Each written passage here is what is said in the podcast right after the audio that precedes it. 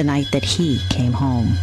That night, he tore a bloody rampage through the world of cinema, and suddenly, trick or treating was lethal again. His name was Michael Myers, and the night was Halloween. Welcome to Filmstrip and our Halloween retrospective series. Here to protect you from the clutches of Michael Myers or the Silver Shamrock Corporation are Brian. More fancy talk. And Jay. We are talking about evil on two legs. These podcasts will be spoiler filled as we discuss the plots, characters, and themes of the Halloween films. It is time to find out. Welcome to Filmstrip. I'm Jay. And I'm Brian. And this is our review of Halloween Resurrection, starring Busta Rhymes. Starring Bianca Kajlich.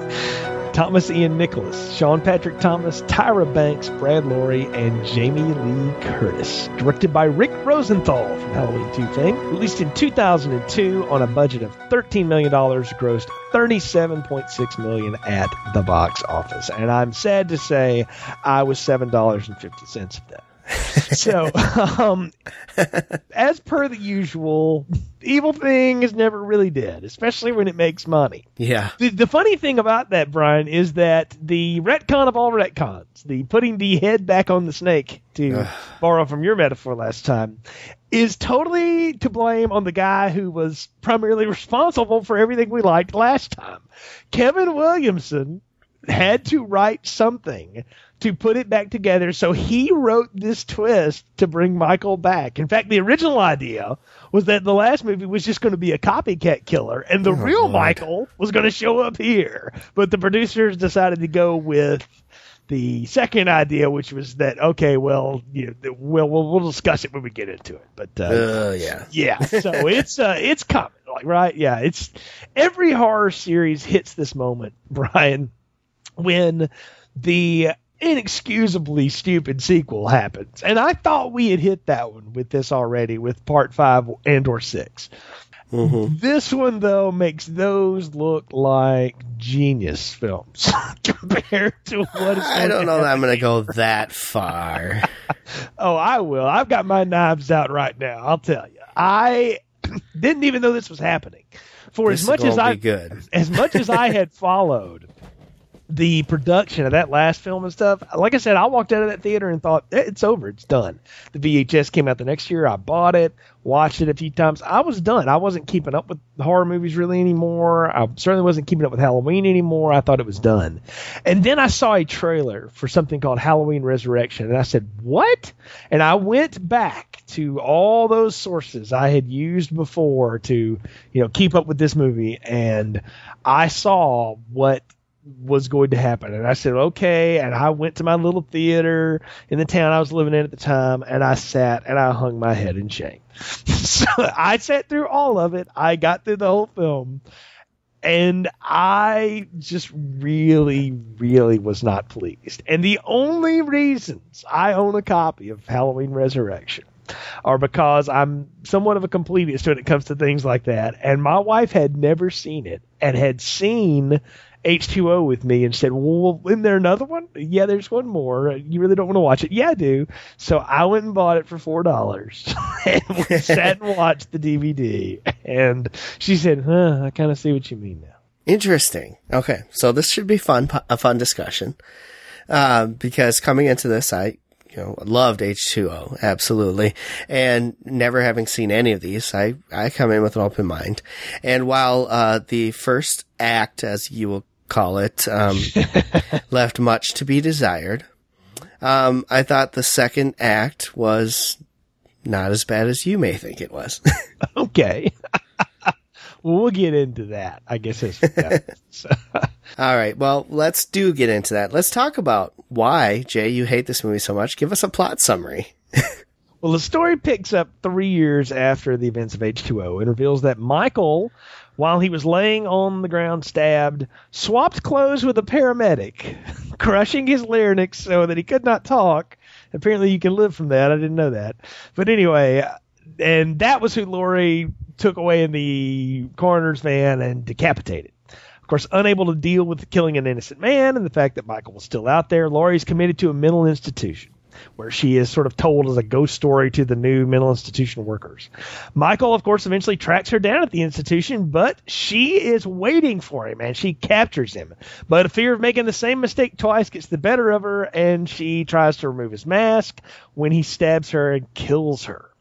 Michael then travels back to the family home in Haddonfield and finds a group of college students there filming an internet reality show uh, where they're going to spend the night in the Myers house to hopefully explain you know, his evilness, uh, led by Busta Rhymes.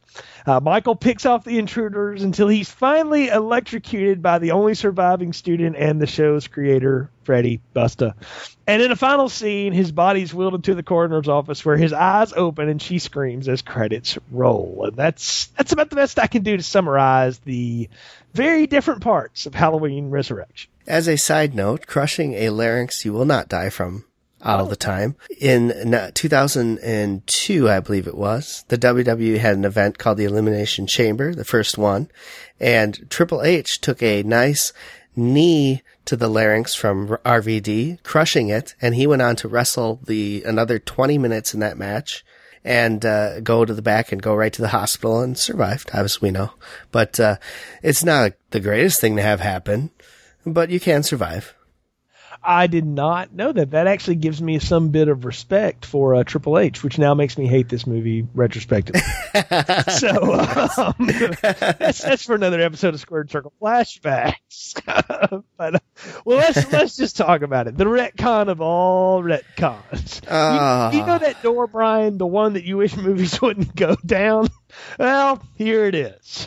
Yeah, I, I I believe. Let me see here. Let me just, uh, if I can pull up my texting to you, because I believe I was a little teed off when this happened. Uh, let's yeah, see judging here. by the mass volume of text I received from you as you sent this to me, along with the first one, which was WTF, if I think so. Yeah, it was WTF is exactly right. I couldn't believe this. To kill him that way was amazing in H2O. Perfect. It was awesome.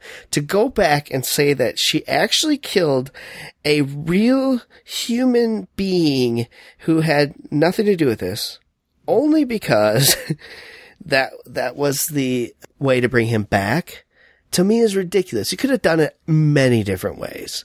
Mm, you know, sewn his head back on. Let me ask you, would, would the copycat killer have been any worse than? No, That would have been much worse. Yeah, that would have negated everything cool about the last movie. Exactly. To have that not actually be Michael would have sucked. Yes. Um, but this is terrible.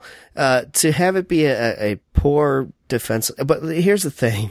So they, they show the decapitation, you know, which, you know, leads the reaching out makes a little more sense, but they show the decapitation and then they show her take the mask off, which everybody's been waiting to have happen, right? And it's not him. And you're just like, are you freaking kidding me? This is stupid. Well, l- let me ask you this: like they, the the nurse is the one telling this whole story to the new nurse or whatever, right? She, I mean, she's like answering the audience's questions too, like.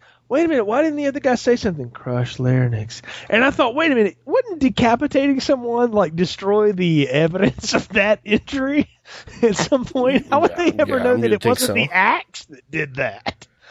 True. Good point. Yeah, Yeah. that's why this is really stupid. so it's, it's I mean it explains it, but yet it's like the worst explanation ever. It is the soap opera. I had my head sewn back on action. Like it really is. and the other idea they had that they weren't going to go with because it would have meant that they had to give money to John Carpenter was that well it's going to be the shape of evil again, the whole spirit of Michael, and it just transfers into somebody else, and it just happens to dress the same way every time. But somebody saw New Nightmare and realized that's a dumb idea too. And again, they don't want to pay Carpenter any money beyond the score, so that didn't happen either. So when they explained it to me, I remember sitting in the theater going, "Really?" And I was one of maybe four people, so I could talk to myself. And I thought, "Really?" I sort of began to rub my temples and realize I was going to be in for a very long day uh, because they were going to do this. So I guess if you're going to do it, this is this is as much an explanation as ever. I don't know. It's really very strange. Yeah, it is. Let me read my text to you. My first text is LOL. WTF wasn't Michael Myers. Yeah. To which you said, possibly worst retcon ever. which I said, yes, makes me wish we did H2O before I saw this. crap." You retroactively realize that as much as you want to praise that movie, that you Ugh. it's not going to go to a good place. right. And yeah, I was just, I couldn't, uh, my mind was blown. But it gets worse, Jay, because now he's still alive. He finds Laurie Strode, who's in a mental hospital because she killed a dude. and he goes after her and she's survived four, three movies at this point mm-hmm. in, in our head, right? Halloween 1, Halloween 2, and Halloween H2O. right. And she's dispatched of way too easily here. Mm-hmm. I was so mad. Here's the thing Jamie Lee Curtis said, Yeah, I'll come back and do your stupid sequel, whatever. You know, eh, fine. And when she read the script and she read the retcon, she actually said, "Ah, Hell, I'll do 15 minutes of that. yeah. I don't blame her. Yeah, I'm like, wow, really? That that's pretty amazing. So she said, yeah, I'll go ahead and do some of that. And so I'm she- sure she got paid heavily. Well, actually, no, she really didn't get that much out of this. So I mean, she got paid decent wage, sure, but she's you know she's only in it for ten minutes. But she Right. she like signed on to go, yes, sure, I'll I'll do more.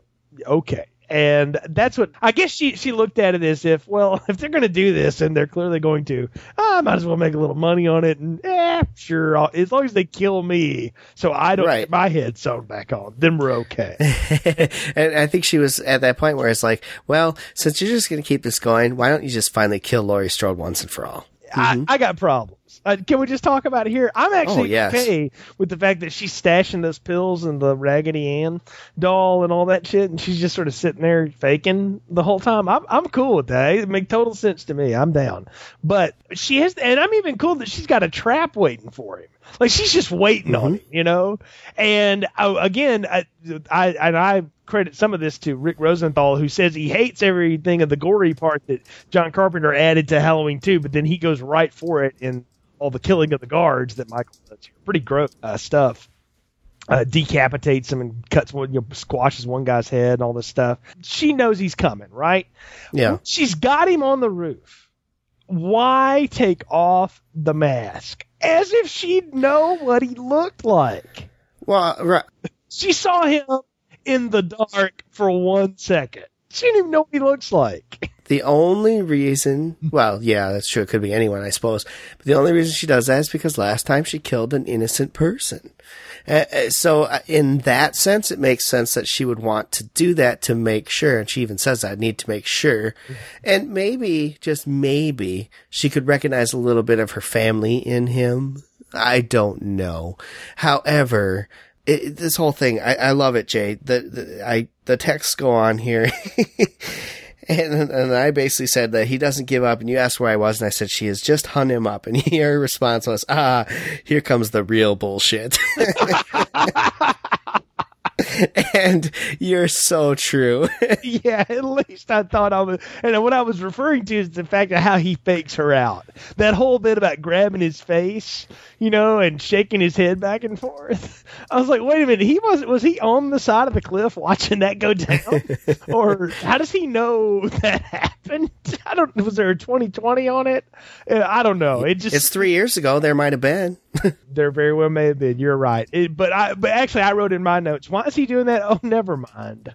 you know, he's doing it because Yeah. he's got to do it. And goodbye, Laurie. You know, I'm like, wow. How about that? I mean, so easily dispatched. yeah, stabbed, dropped. I'll see you in hell. Kiss on the mask, and goodbye. You know, and I thought, uh, oh, Yeah. And this Hard, is like, yeah, like way- you said, 10 minutes into the movie, she's dead, and I'm going, well, what the hell does he do now? Because his whole point was to kill Laurie Strode. right. that was his goal from the get go. So- He's done that. He completed. The Yay. answer to that, Brian, is to go sit underneath his house and eat rats, uh, because that is essentially what he is doing Oh, God. he is preyed upon by this reality TV show. so, okay, let's just go ahead and get into Act Two because we Yes. Haddonfield University. We get our new lead, Sarah. We meet Rudy, Jen. They're going to be large, they say. Um, which I'm like, well, Large and in know- charge. yeah, I know who's and and then we, we realize who's behind all this. Freddie, the man with the plan, Dangertainment, Busta Rhymes, Busta and his sidekick, Tyra Banks. Tyra Banks. yes. Yeah. Um, okay. Now look, you you as as we've well documented on many of the podcasts and stuff, you work in technology. You are the technical force of the continuous play universe. So I always go to you with these techie questions. Okay. I don't really understand much about bandwidth and what it takes, but I know streaming video takes a lot. All right. And if you're going to stream multiple independent cameras for people to watch in the early 2000s on the internet, you got to have a semi truck of stuff to be able to pull that off, right? Not just a CNN van. Well, you would think so. Yes, you would think they'd have at least a uh, a van with satellite dish on top to beam the signal somewhere. But uh, you do see that that Tyra Banks's character uh, is actually sitting in some sort of a studio room or something that sends the the signals off and watching and producing. Well, So- she's still on location. That's like the sh- the garden shed next to the house. That set- Yeah, so I mean, as long as she set up the satellites to get the signal out, I, it can happen. Okay. I mean, it, it's technically feasible because that's what newscasters do. Okay. So as long as she has the the satellite hookup somewhere, which I'm guessing she does, because she's set this whole room up and she's literally producing from this room with like, Right. seven or eight TVs there that she can go back and forth on. So to me, it made sense. I mean, the, the, technology was definitely there at the time. Okay, that, that's good to know because I didn't know if that actually could have been done back then. I remember watching this in the theater, going, "Man, my AOL chat is so slow. There's no way on earth that could you know, really work. Like I would have never thought about watching a show like this on the internet. I watch it on MTV all day. The put people in a haunted place and stick a camera on them. Sure, and we just need to say it right now. This movie is the the second and third acts of this movie are concocted completely in reaction to another big change in horror films, and that is the found footage film. The Blair Witch Project had blown everybody away, mm-hmm. and now the, they were going to chase that for a little bit too. made sense. I mean, if you're gonna work on something that was huge and capitalize on something people liked, I, I didn't mind that. You know, the, the concept to me was kind of interesting. Reality TV had just taken off around 1999. So it was new. It was, it was the in thing. Blair Witch was a big deal. You know, 2002 Windows XP was out by then. So a lot of this stuff uh, was completely transformed from what you had uh, only, you know, five, six years ago. So to go and do a reality type broadcast to me made some sense. You know, and it was the height of MTV Road Rules. Big Brother was starting up. Uh, you know, I mean, all these things were happening. So to do that in the Halloween series, I guess as a plot device made some sense. It was a big deal back then. All right. So, what about some of the other stuff though? That's very much a, a sign of the times. The screen names, the internet chat dating, the fact that the, that our college lead is having an online relationship with a high school freshman. Oh, I didn't catch that he was a high school freshman. I thought he was a college No, freshman. no. He his his friend Oh. makes a oh. joke about it. Like I told her I was a freshman, a freshman in high school, right? Like this. Like, like Oh, what's funny? What's funny is his friend is like totally against this, and I'm like every dude I knew that it, when I was a freshman in high school, if you had a college girl talking to you, every dude I knew would have been down for that. It's like he's trying to talk him out of Well, it. hell yeah. Yeah, it's very Right. weird.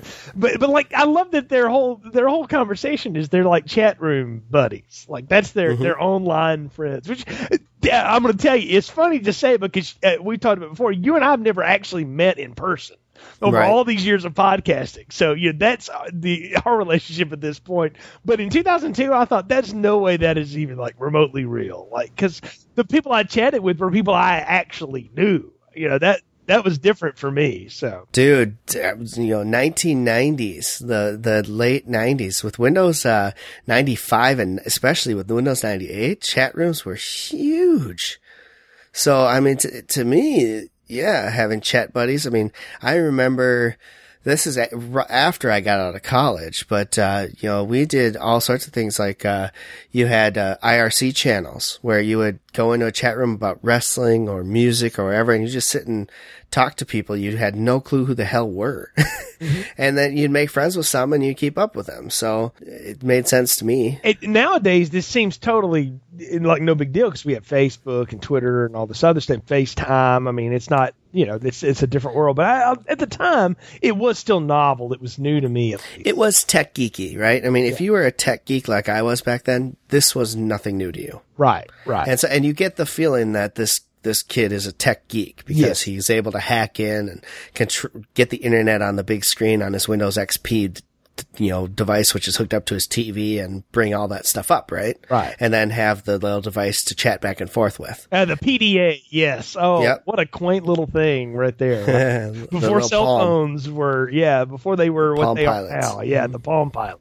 I did Yep. think that was kind of neat. So, but I, you know, the thing is, like, I'm watching this and I'm, but I'm listening to the setup here, right? And I'm like, okay, spend the night in the Myers house. Okay, fine, whatever. But then Freddy starts dropping some knowledge about Michael Myers being the most brutal mass murderer. That's not even close to accurate, especially if Right. you're to ignore the continuity of parts four through six. Now, you include that, maybe so. But, like, just a little history here Gary Ridgway killed at least 49 people. They know Bundy killed at least 35. You know, like th- those are the most prolific mass murderers in history. According to the Myers count, he maybe, maybe has killed mm, 18, 19 people, which is still a lot of people. That's a lot of people. That's a lot of people, but he's not the most brutal mass murderer in history. Okay, that that was just like cheesy, you know. Yeah, but maybe in context of being from the actual city, you kind of feel that way, right? I'm sure people think that John Wayne Gacy is the most brutal from when they're in Iowa, right? I guess. Uh, yeah. I don't know. Uh, it could be all perspective, but it sells the TV show. So you gotta go with it. You're gonna be in the house of a mass murderer. How often does that happen? Exactly. And the whole point is we're going to try to figure out the why, you know? And and that's what gets me is I'm like, Yeah, how are you that's going gonna to happen. learn that? Right. you know, Dig through his stuff and see, you know, oh, hey, look, he had a dolly. dig through stuff. he hasn't been around in 20 something years. That's Right. the problem. Like, Mhm. you know, because they don't know he's living under the house as kind of a hermit, you know, or whatever. So the, the answer of where did he go after he got blown up in the hospital? Yeah, he went to his old house. And the fact that the town has still not demolished this place is Exactly. it's amazing. At some point, somebody's like going to Because it's in disarray. you Yes, know? it- I mean, the it's, thing is, it's in disarray, and everything around it is gorgeous. Like that neighborhood looks like as if they would leave that up. I know some associations who would have that place torn down. HMA would never allow that to go. like, that, that's what I'm saying. I'm like, no, no, no, no, no. They got on to me when I didn't cut my grass enough once. So you know, yeah. Yeah. So uh, yeah, no, that that is unbelievable to me that the place still sits there. What if? And and this is my fix for that. I'm like, why does it have to be this disheveled, broken down place? Why can't it be owned by some other people? Maybe they're older people, so it's not like you know in top shape, but it's okay. And they they rent it from them to shoot it. And sure enough, he is hiding out in the basement Well- that they didn't know was there or something. I think they're going off the plot statement that uh, they're unable to sell this house. Mm-hmm. Nobody wants to live in it or buy it except for the other Strodes, but that's besides the point. But nobody wants to live in this house and they've never been able to sell it. So to me, that makes sense that nobody would be living there. Even though it's been 20 some years, more, the more logical question is why is it still standing or why isn't anyone doing anything with it. Just a historical society of the town should keep it up or something, you know, you would think. But, uh, you know, it is a killer's house. The most logical thing would be to destroy it, especially since he's been known to come back.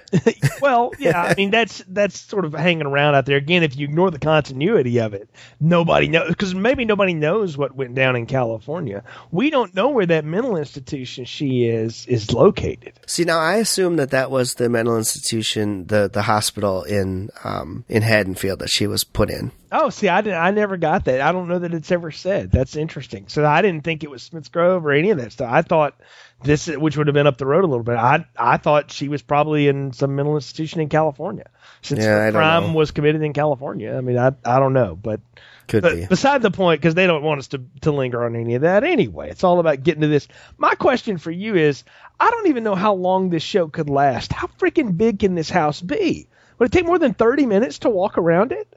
I mean, th- this house Yeah, has grown exponentially throughout its different iterations. Well, and, and I think that the focus is more on the different interactions between the people there than it is on how long. We don't really know how long they have they been in there, right? I mean, they don't really tell us that they've been in there for four hours or thirty-five minutes. Right. Um, it's just we go in between. The, we see the interaction between. You got the the one guy trying to hit on the redhead Donna, which by the way is played by the guy who plays Kevin in American uh, Pie, which I thought was awesome. Yeah, he's in this. That's actually not. He's not the one hitting on Donna, but yes, he is in this movie. He's, Well, he does a couple times. No, that's right. He's he's trying to yeah. he's trying to hit on Katee other one. Who played Starbuck in uh, Battlestar Galactica. So But but you got him that storyline. He's trying to get her to show some boobs and whatnot, and telling her about the whole that you're in the room, you're sitting in the chair that the sister was in when she got stabbed. And, And, and eventually, he like Jim, the guy you're talking about,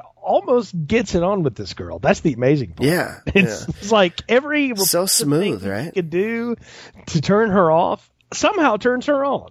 so just tells you what kind of character she is. slut. So, yeah, or, uh, you get the feeling that a couple of them are that way. Uh, yeah, kind of. So, Donna, you know, and, and yeah.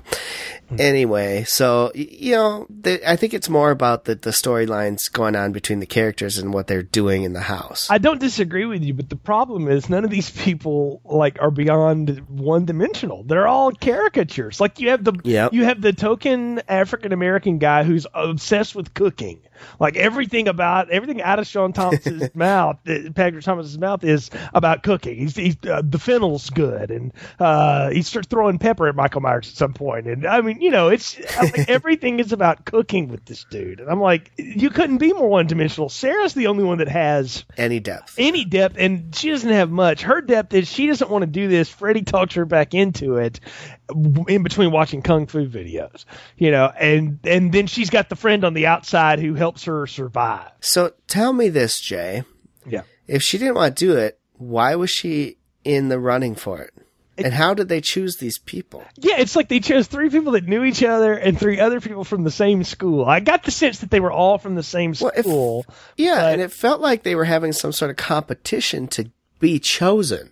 They did like a tryout video or something, right? We needed to So see if she doesn't want to be there, then why did she submit herself to be on the See, that's what I've Action. always thought of it. This is we needed to see, and I don't want this movie to be longer by any means, but we needed to have seen the process somewhat Yeah. how they went through to get to this point. Like that would have at least been something useful. You know, gifts. It, it might have helped It- because I gotta tell you, Jay, if I don't want to do it, I'm not going to do it. Right, I'm, I'm not going to submit my video to a competition I don't want to win. right, exactly. It just seems counterintuitive. yeah, what's the point, right? Like I don't, I don't get it. And like, maybe she's just one of those people that needs to be talked into stuff. I don't know. So, Yeah. but but uh, as if it's not clearly obvious, it's made obvious later on. The baby chair with like the straps and the chains on it and all that crap. If that's not a, a clear fake out that they're being set up, I don't know what is. Because what we'll learn Yeah. is that Freddy and his gang have set up the house with like all these fake out traps, right? To Yes. scare people because that's what people that's what America wants to see, Brian. Well, it is, right? And if you're going to be on a reality show in the house of a mass murder, you need something to be scary. What that tells me is that Freddie watched all those like opening Al Capone vault stuff that was on when we were kids and saw how lame all that was and was like, well, no, it's going to be something on my end. So at least he Yeah. set it up right. Which expl- you know makes you wonder. You know, how, uh, when did he go in and, and set all these booby traps up, and where was Michael during this time? Right, and Michael was just letting him do it. Maybe that's when Michael was in that cross country trip to go kill Laurie, you know. and he gets back, Maybe. he's like, "What is all this crap in the house?" There was there's fresh fennel to go along with my rat, so I don't, you know, Fresh fennel. Mm. Yeah, I got some, I got some new pepper. Whatever. I don't care. I, you really? I don't know. I don't. I don't understand because uh, the problem is, and this feels very much this way, and I can't prove this, but this feels like another movie that then the Akkads had and were going to produce that was just going to be a scary house, you know, movie, and oh, all of a sudden there is a scary thing in there, and then they said, "Ah, we'll just make that scary thing Michael Myers," and they just sort of jammed it on there. Like it feels so shoved together. There's one thing Nick and I talked about a lot when we did the Hellraiser series is there's three or four of those that were something else that started out as different things and then just became Hellraiser films because the producer said, yeah, we, we need to do a Hellraiser movie. So they just kind of shove Hellraiser in there. nice. and yeah, and that is what this feels like very much. All the other films, as, as flawed as parts four through six are, Uh, were films that were concocted with a Michael Myers story. This feels like we just kind of shoved him in there. Well, it feels like well, we're gonna kill Laurie. Yeah. And then we need something else to do for the next hour and a half because with that's not going to cut it. There's this missing piece somewhere in the middle. Yeah, yeah, I think you could take that first 10 minutes, throw it on the end of, well, it would, it would have sucked on H2O. Yes. Uh, it had both of them die, maybe, right? Have Laurie die because she's got thrown out of a frickin' car.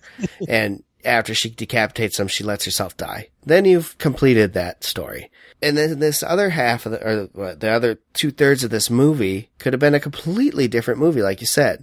Without Michael in it, could have been some other kind of serial killer type thing. It would have worked just fine. But throwing Michael in there, I mean, okay, you know, Well, and and can I tell you, you're on the track. The distribution house, the Weinstein's basically said, "Yeah, sure, let's just do a non-Michael Myers Halloween." And it was Moustapha Akkad who said, "Yeah, we did that once. It was called Halloween 3. Would you like to watch it?" oh, okay. so they, you know, they tried that, and they said you can't do a Halloween movie and not have him in it. Was that that was that's the thought? well, and, Just- maybe it didn't need to be a Halloween movie. You know? Oh, I agree. I yeah. I'm just saying, you know, the way that they did it, uh, with the fact that they're in Michael Myers' house, that's the only reason it makes sense that he's after these people, because they're in his house, right? But like you said, it could have been anything. It could have been any other kind of monster, demon, whatever in this, and it would have worked fine on its own. But to throw the Laurie Strode thing in at the, the beginning and then put this on, it's kind of like, well, he's already completed his goal. Why do we need to continue on this story? Uh, I don't get it. Right. Like you almost wanted, and I, I remember sitting in the theater going, it would be so, well, it won't be awesome, but it would at least be great if Laurie just showed up in the third act and killed him again anyway. You know, like she faked her death again. Or have John come kill him. Yeah, why not? Wait, well, they weren't going to get Josh Hartnett. he was off to. well, I'm, I'm just saying, you could have had another actor do it. Yeah, some they could have recast. I'm with you. Like they needed something else to go on here because the problem is I don't think it's a bad idea necessarily to put people in spooky house, you know, stuff like that. That that can work as a as a horror movie. These people though don't work because they're set up on a fool's errand anyway, and they're all kind of stupid. Let's just face it. Yeah. I mean, my dad has this famous saying when I watch movies like this with him about, you know, the dumbest thing any of these people do is split up. because that's the mistake they all make. And he's dead on right. Because they they either split up or they pair themselves with people that can't help each other. Yes, and, and, and again, for this film, splitting them up makes sense because they're supposed to go explore the house of a serial killer. But once they know that the serial killer is there, I mean, come on. At that point, you get everybody together because six against one is better odds than one or two against one. The thing is, like they don't know what's happening. They just realize they're being set up, and then all of a sudden, Michael Myers shows up, and it's not really him; it's Freddy dressed as Michael Myers. What did Yeah. you think of that? The fact that like he actually meets up with the real Michael Myers, and you know basically cusses him out, and Michael Yes. walks away. what the hell are you doing, man? Yeah. I'm supposed to be Michael Myers. It's almost like a it was like a Saturday Night Live sketch, or maybe an Yeah. In Living Color Mad TV sketch, and and it's funny, but I, I'm looking at it going, but as the Halloween fan, I'm like, this is the dumbest thing I've ever seen. I'll tell you what I really enjoyed when they smacked the shit out of him because they thought he was Michael Myers, and he has to take the mask off and say, "Oh man, don't do that!" Like, what did you think was going to happen? Just They're just going to look at you and have you come after them, Yeah. dumbass. of course, you're lucky they didn't stab you to death. I'm just trying to give America a good show. I mean, that's if I'm in a house of Michael Myers Mm-hmm. and you're going to come at me as Michael Myers, I'm probably going to try and kill you. He got lucky. Yeah, exactly. I mean, but you know, Freddie does tell it like it is. America wants the show. They don't want reality. Reality's not really reality, which it was at the time. The people that were putting together reality shows like spent a lot of time and effort going, no, no, no, no, no, this is very real. We don't interfere, which we all know Yeah, is right. Yeah, Mhm. right. Yeah, but Everything's set up. yeah, but it worked for a long time. So, you know, I don't know. The kills in this, they're kind of ridiculous. Jen gets her head cut off, and it's a nice knife. Boy, you can see right through the dummy as he cuts off the fake head. That was that was yeah, Jim gets his head crushed so they can replete the the bloody tears. You get the one guy that starts throwing condiments at Michael, so they pin him to the wall like Bob. I mean, it's a lot of it's a lot of like callbacks, but it all seems instead of last time when they were doing callbacks, it seemed like you know good homage. This just seems like cheap photographic fakery. I mean, it's like we're Yeah. just we're just replaying the hits, and it's I don't know. It doesn't sound as good the second time around or the third time around. Well, you know, we talked a lot about what's going on in the house. Let's talk about what's happening at the frat house party. yeah, these Because- freshmen get to the party. Yeah, and they pull up the, the feed and they're watching it and all these high, these college kids start coming in one, two, three at a time and they're all into it and they're all watching. And of course they're looking at it like anyone else would that this is all set up and it's hilarious. Right. And then they realize, or at least some of them realize that they're in deep shit. And what do they do? They don't call the cops. No, no. Instead, they start texting or in those days, I guess, instant messaging back and forth with their friend in the, in the, in the house. right. The guy, hell? the, the main guy, starts starts getting up with her, and it, he's try- actually I do remember he's like trying to get people to call the cops, and nobody buys it for a minute. Well, I- and then when then when they do get the cops on the line, the cops think they're playing a joke on them. So the Right. Well, and we know that Hay- Hayden, Haddonfield's, uh, police department's not exactly, mm, great. Yeah, I'm sure they've had a lot of Michael Myers jokes told to them through the years. They're probably Yeah. done. So uh, I don't know. It, it, it's it's there so that we can start following Sarah around, and she's got to have help.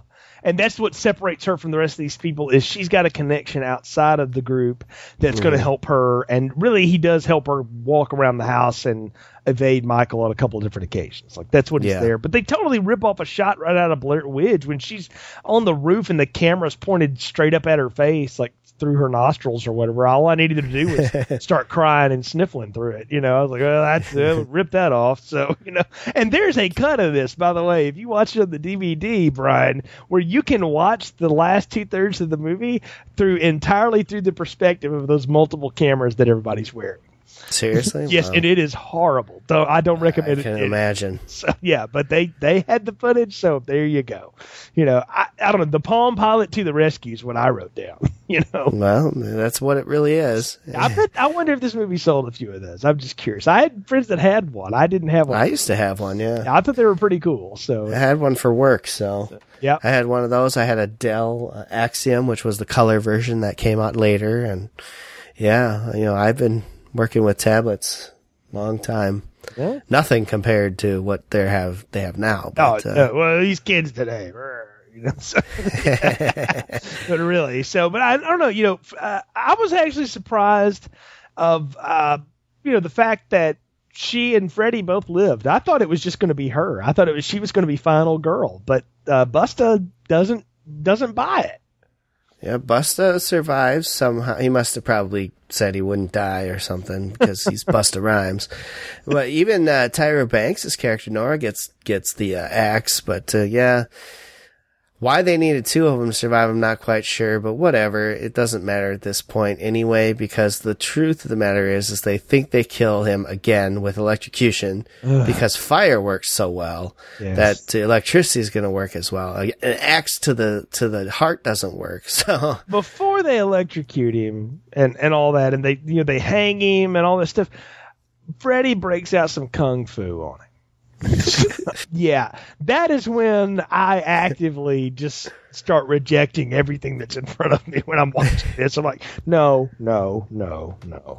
so just there's something that just and, and I'm I try to not be that fanboy about many things because I, I I tend to just think ah you know you should let it go, but there are some things I'm like no that's a line we just don't cross. you know that's like that's like when Pearl Jam recently did did a live cover of like a song from Disney's Frozen. I'm like no these this is not oh allowed god, to happen yes. you know. So I was like, this. There are certain things. I know you got kids now, Eddie, but come on, you know, like this is not. We just can't. uh, I can't abide certain things, and that is one of those. That Busta just, Rhymes whipping out the kung fu doesn't do it for you. Busta whipping on the kung fu on anybody else is cool. Not in a Halloween film. It's just dumb. it's just dumb, dumb, dumb. It would have been the perfect way to kill him. Yeah, have him start whipping out the kung fu, and Michael just being like, "Dude, really?" It, yeah, Dead. like tear his head off, yeah, or something. Yeah. Like, but that would have never happened because again, Sarah comes at him with a chainsaw, cuts some wires. There's a fire. I I don't know. He electrocutes and burns. I'm not even really sure what happens. And there's there are alternate takes too, where like she hits him in the face with an axe and all kinds of stuff. And the, you know you can watch that if you want. But the ending is the ending, and they wheel him off. And I don't know. Busta says some you know prophetic thing about you know you can't contain Michael Myers, and I don't know some random crap about a shark. And then and then of course Michael goes into the coroner, um, who's way hot to be working the midnight shift as a coroner, but whatever, and opens his eyes as the credits and bad music begin to roll. Yeah. now, wouldn't it have been a better ending if they would have electrocuted him and had the house set on fire and just burned to the ground? Well, I kind of thought that's what happened, but they didn't show it that way because the house They is still didn't. standing at the end. You're right, And Yeah. they got him out. It, it was like If it had buried him in the rubble, yeah, I'd like carry because then the house is gone. Th- yeah, This is the only link now back to Michael Myers. He's already killed his family. yeah. So why not? I just said it there. Look, they- they had the house burned down. Everybody walks away from the scene, and out of the rubble comes his hand. You just rip off Carrie and end it that way. You want to leave it on a hanger? That's a, that's a better way of doing it than this stupid eye open thing in the coroner's office. Yeah, even cooler would have been if the mask was lying there and you got the hand reach out and grab it. But you know, that's just me. Yeah. So yeah, they they weren't they weren't that smart putting this together, Brian. They didn't give No, it they weren't. They thought. weren't. They they weren't giving it that kind of thought. And I'm gonna tell you, I, I mean, I walked out of the theater going like, I don't think they'll ever make another one. I don't know how they can because I remember when I walked out of Part Six out of the theater, I thought, shit, I don't know how they'll ever do another one of these. That was just weird, you know? Well, and they set it up to have another one if they wanted to. right. And but they never. did. Thankfully, they have not. Yeah, they, and they never, they never will. Like that. That is it. This is the end of that era. Was this? It just died, and, and the only thing to do after this was what they decided to do, which is the big massive, Reboot. massive reboot, retooling that uh, Rob Zombie's going to give it next time around. But Yeah, it's really too bad, Jay, that that uh, they didn't end this on H two O because that would have been a very very satisfying finish to the series. I agree with that statement. So, Brian, what are your final thoughts, recommendations, and popcorn ratings for Halloween Resurrection? Well, I think you got to look at it this way: the beginning with Laurie Strode's immediate death sucked. It was horrifying. It's just a terrible retcon, terrible way to, to do it. If the movie would have been Michael Myers going after Laurie Strode one last time and ended up killing her, I'd have been much more satisfied. Um, if you look at it also then, throw that out. Throw that first section out completely.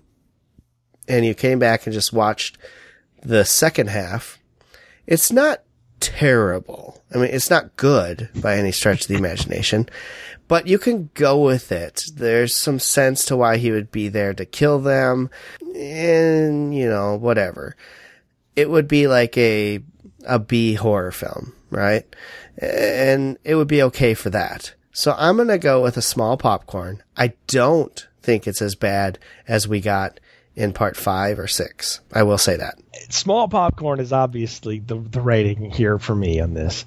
but this is by far the worst of the series for me. Not even close. And and here's here's why. Because as harebrained and weird as parts five and six are, and rest assured they are, uh, there's actually something to follow and do there, and I kind of find myself getting into those, and mildly being. Uh, you know, thrilled and somewhat scared by some of what's there. And I would say scared. It's hard to scare me. I've seen so many of these things, but I can feel the, uh, you know, the tension in it. Like I, I enjoy that kind of stuff. Um, and I enjoy this. There's none of that in this. There's not at one point in this when I'm remotely anything less than just annoyed by everything that's on the screen. And uh, I can't abide it at all. It's the worst of the series for me. And I again, I see why they killed it after this. This was it. Was, there was nowhere else to go after this. They ran it in the ground, and it had the Rob Zombie thing never happened. They probably would have never gone back to it because one, it didn't really make money and horror movies had again changed quite a bit and they just weren't you know they weren't this slasher fare anymore and this mm. film uh, it, could it be a, a B slasher if it weren't a Halloween movie and it was just a bunch of scary people in a house? Sure, yeah, I've seen that movie a lot of other times, and it's a lot better done in those. This this is a, a, caricature of all of that stuff. So, it's small popcorn, worst foot of the series for me, and you know, just a just a bad film and um, not one I would ever ever recommend anybody look at. But unless you're just like if you love H2O, like you and I obviously did, if you would just be curious to say, well, what if that wasn't for reals and like he was still alive, what would happen? Yeah, the first ten minutes or so is sort of an interesting exercise in that. But I don't. I, I oh, would, it's a terrible exercise. Well, I, I would think of it as you know this is the what might have been, but aren't you glad it's not? And she chopped his head off. You know, like that's really the more how you look at it. Cause this movie is just yeah. awful. And so, well, yeah, let's let's do this, Jay. We're technically at the end of this series as far as the original goes. We're going to do the two Rob Zombie uh, mm-hmm. reboots, right. which is great. But those are their separate thing. Right. So if we're looking at this franchise mm-hmm. as a whole in these what is it seven films that yes. we have? Eight, eight, films? eight films. Eight, eight films. eight, well you got to say seven because you got to take three out of it. Three out yes. So, take three out. That's so a completely seven. separate thing. Yeah. So we got these seven films. It's my opinion and I and I would think that you would agree with me on this that you really only need to watch one two and H2O agreed.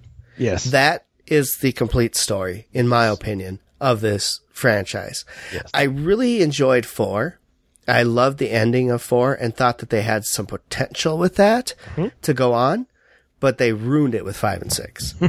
and so you don't even need to watch those. Four is a decent film. Right. But five and six are so garbage that it just ruins four for you. So one, two, and H2O gives you the complete, in my opinion, uh, Halloween story.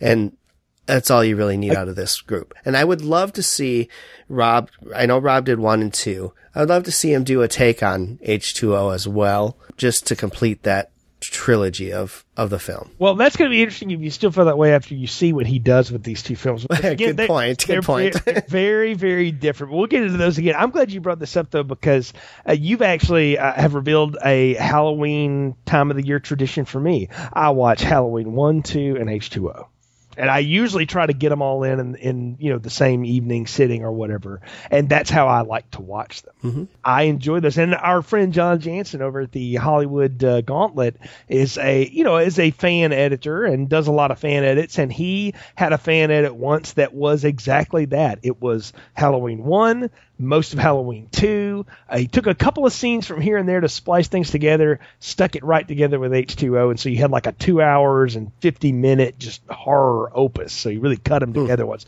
And, uh, you know, if you if you do fan edit forms and stuff, you can find that out there, folks. It, it's kind of neat. But for me, I like watching parts one, part two, and then throwing in H2O to kind of cap it off. And, and that's how I that like. should be how it is. Yeah, mm-hmm. I mean, really, it is because I, you know, you can't watch the other ones and then go. To, well, we we've done it here, but you know, if you go from parts four through six and then you throw in H two O, it's like, sheesh, what a breath of air, you know. Yeah. So it's like I, going I, from Buffy season four to go back to watch season two, you know, or something. Yeah. It's just a totally different vibe. I will say this, Jay, as a first time viewer of all these films, yes, I will probably only ever go back and watch one, two, and H two O. Those are the only films I would ever care to watch again. Right. Just because they're so much better than everything else that they put out in this series. So for me, if I'm thinking, let's watch the Halloween uh, franchise, those are the ones I'm going to go to and skip everything else. And as the Halloween fan, I'll tell you that's what you should do too, because those are the best ones. See one, Mm. two, H two O, and nothing else, because there's nothing else there. There really isn't. So, uh, but as you said, there are two more chapters in our retrospective here. Yeah. The Rob Zombie takes on Halloween, and I'm really, I, the, you know, these. I feel like a lot of the way we reviewed these films, there's a lot of ink been spilt on the, the Halloween series as it is, or whatever. And you and I've kind of approached these the way that we did Buffy with the Art of Slaying. You know, we didn't walk through it or whatever. I have a feeling we're going to get a different kind of review next time, these next two, because there's, there's so much different and so much more to try to dissect in those. They're they're long and they're incredibly dense and they are brutal to uh, experience. Like Rob Zombie films, I don't know if you've seen any of his other stuff, but No. you don't really watch them as much as you get beaten in the face by them. I mean, that's kind of how they work. So it'll be really interesting to get your take on it again. It's not only a newbie to to those films, but to him and, and the aesthetic that he uh, presents. So very because I know you're a fan of White Zombie, like you like the music and stuff. So you Oh, well, yeah, you kind of know his thing. So uh, you know, Well, I, I think it's a lot different than a movie, but True, but but I I think you'll be surprised how much of that stuff you see in it too. So uh, we'll get there next time. Folks, thanks for joining us on this latest episode of Filmstrip. You can find more episodes and our other podcast ventures at our website, continuousplaypodcast.com. You click your podcast adventure there, choose the link uh, to where you want to go, and you can find all the episodes there. Find link to our Facebook and Twitter pages, and leave us a review on iTunes. Let us know what you think, and hey, you know, and tell us since we've kind of thrown it out there. Throw it on Facebook for us on Twitter. Hey, you know, what do you consider to be the the? How would you rank these films of the Halloween series, and what do you think of them? Uh, you know, let us know your opinion. We always appreciate interacting with the listeners and, of course, your support. Until next time, for Brian, I'm Jay. Thanks for listening Film Strip.